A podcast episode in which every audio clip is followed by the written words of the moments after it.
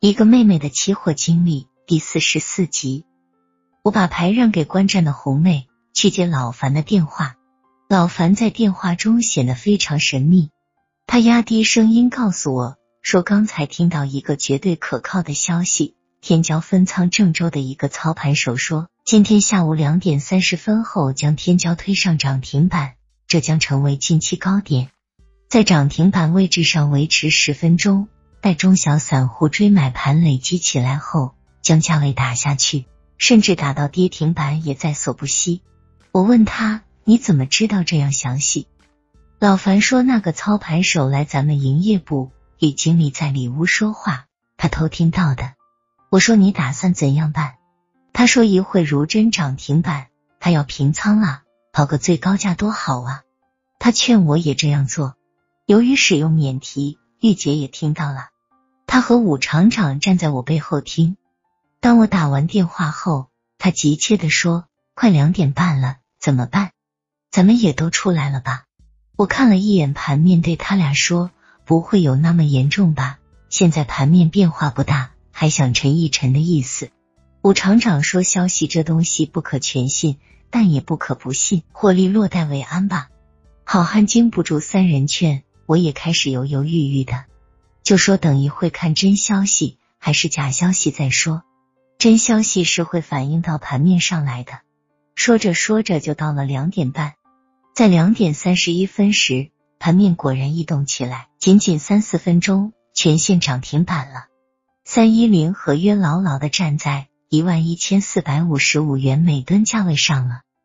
玉姐说这消息是第一流的，催我赶快行动。我说武厂长，你去替一下红妹，让她也来敲单平仓。我与玉姐、红妹共同行动，很快就将所有持仓平完。红妹名义的账户获利三点四三万元，玉姐账户获利一点四六万元，我的账户将三一一合约也平完了，获利六十二点八万元，基金账户获利五点八万元。但是当都平完后，我却一直高兴不起来。心里老在想，难道事情就这么简单？这是一个不知从哪里跑出来的蚊子跑到我脸上，我伸手一巴掌把他打死了。这一巴掌一下子使我猛然一震，不好，有违反纪律了！我听什么消息啊？我真混了！我抓起电话给老樊打电话，问老樊：“你平了没有？反手了没有？”老樊笑说他已经平了，并在涨停板反手开了新仓。没等老樊把话说完，我就把电话挂掉，转身对玉姐、红妹说：“快再买入！”老樊又成老反了。他俩问怎么进，我说三一零合约咱们不碰，三幺幺至四零五合约进哪个都行，哪个能快速成交进哪个。这时我脑袋只有纪律，已经不考虑其他事情了。等一会，我们将平出的一百四十五张单又全部在涨停板打了进去。玉姐担心的问：“前面那么多单，我们的能成交吗？”我说：“这就看老天爷怎样对待我们了。”在临近收盘时，终于盘面涨停板被打开了，我们的全部成交单真是五花八门。红妹竟真的在四零五这个刚开始交易没几天的合约上也买了两手。收市后快三点半时，我给老樊打电话，主要是对两点四十五以后。没听完他的电话就挂机表示道歉，同时问一下他的反向卖单是否还持有，但没联系上。倒是营业部王经理接住了电话，他首先对我们取得七十二点一二万元获利表示祝贺，然后问我有什么事。我问起了消息的事，没想到王经理说不清楚这个事。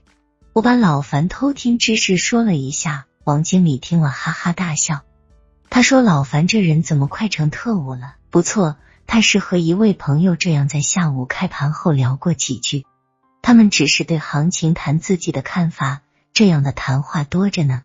可他从来没把这当成一回事。如果真以此操作的话，恐怕十回就有八回错了。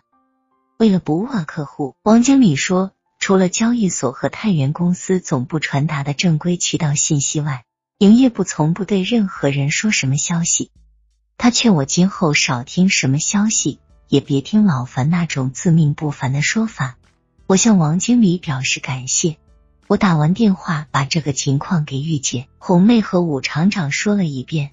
玉姐说：“这个老樊真成了大能人了。”我说：“也不能全怪老樊，人家好心打长途电话告诉我们消息，其用意也是好心，不能为此责怪他。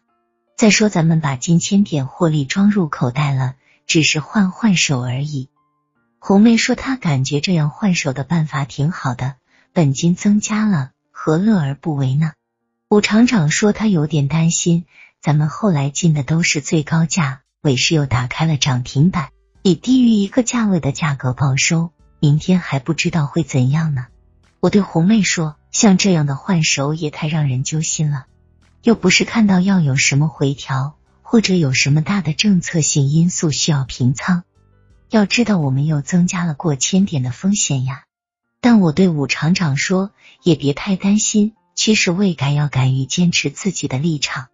近千点获利，只当是没有平仓就可以了。至于尾市打开涨停板，我说这实际上是好事，很可能主力仍然不愿让中小散户追风跟盘。如果是封死的话，明天倒可能生回一下。玉姐听了我的分析，笑着说：“她家霞妹快成马列主义者了。”我问什么意思？玉姐说：“我既反对红妹的左倾冒险主义，又反对武厂长的右倾保守主义，成了绝对正确的财经学院的教授了。”我又气又笑，用手打了玉姐后背两下，说：“就你能从政治高度概括问题吗？”我对他俩说：“一个篱笆三个桩，一个好汉三个帮。其实你们提这些意见都很有用，帮我从各个侧面都能考虑到。”如果只是我一个人的话，肯定不会这么周全的想问题，也许早就犯错误了。有人说期货是孤独者的事业，我看还是众人拾柴火焰高，集思广益，能看到正反两方面的问题。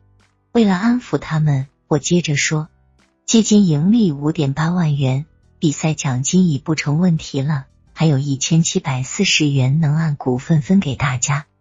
武厂长一算，平均每份股份可得一千七百零五点六元，半个多月股利达到百分之十四点一一，太棒了！他把这个消息在工作室一公布，引起一片欢呼声。老太太提议应当庆祝一下，众人说那是当然。我笑着说结算单还没传过来呢，明天再说吧。大家不同意，结果每人从口袋里。先拿出二十元钱凑了五百元，共同到饭店搓了一顿。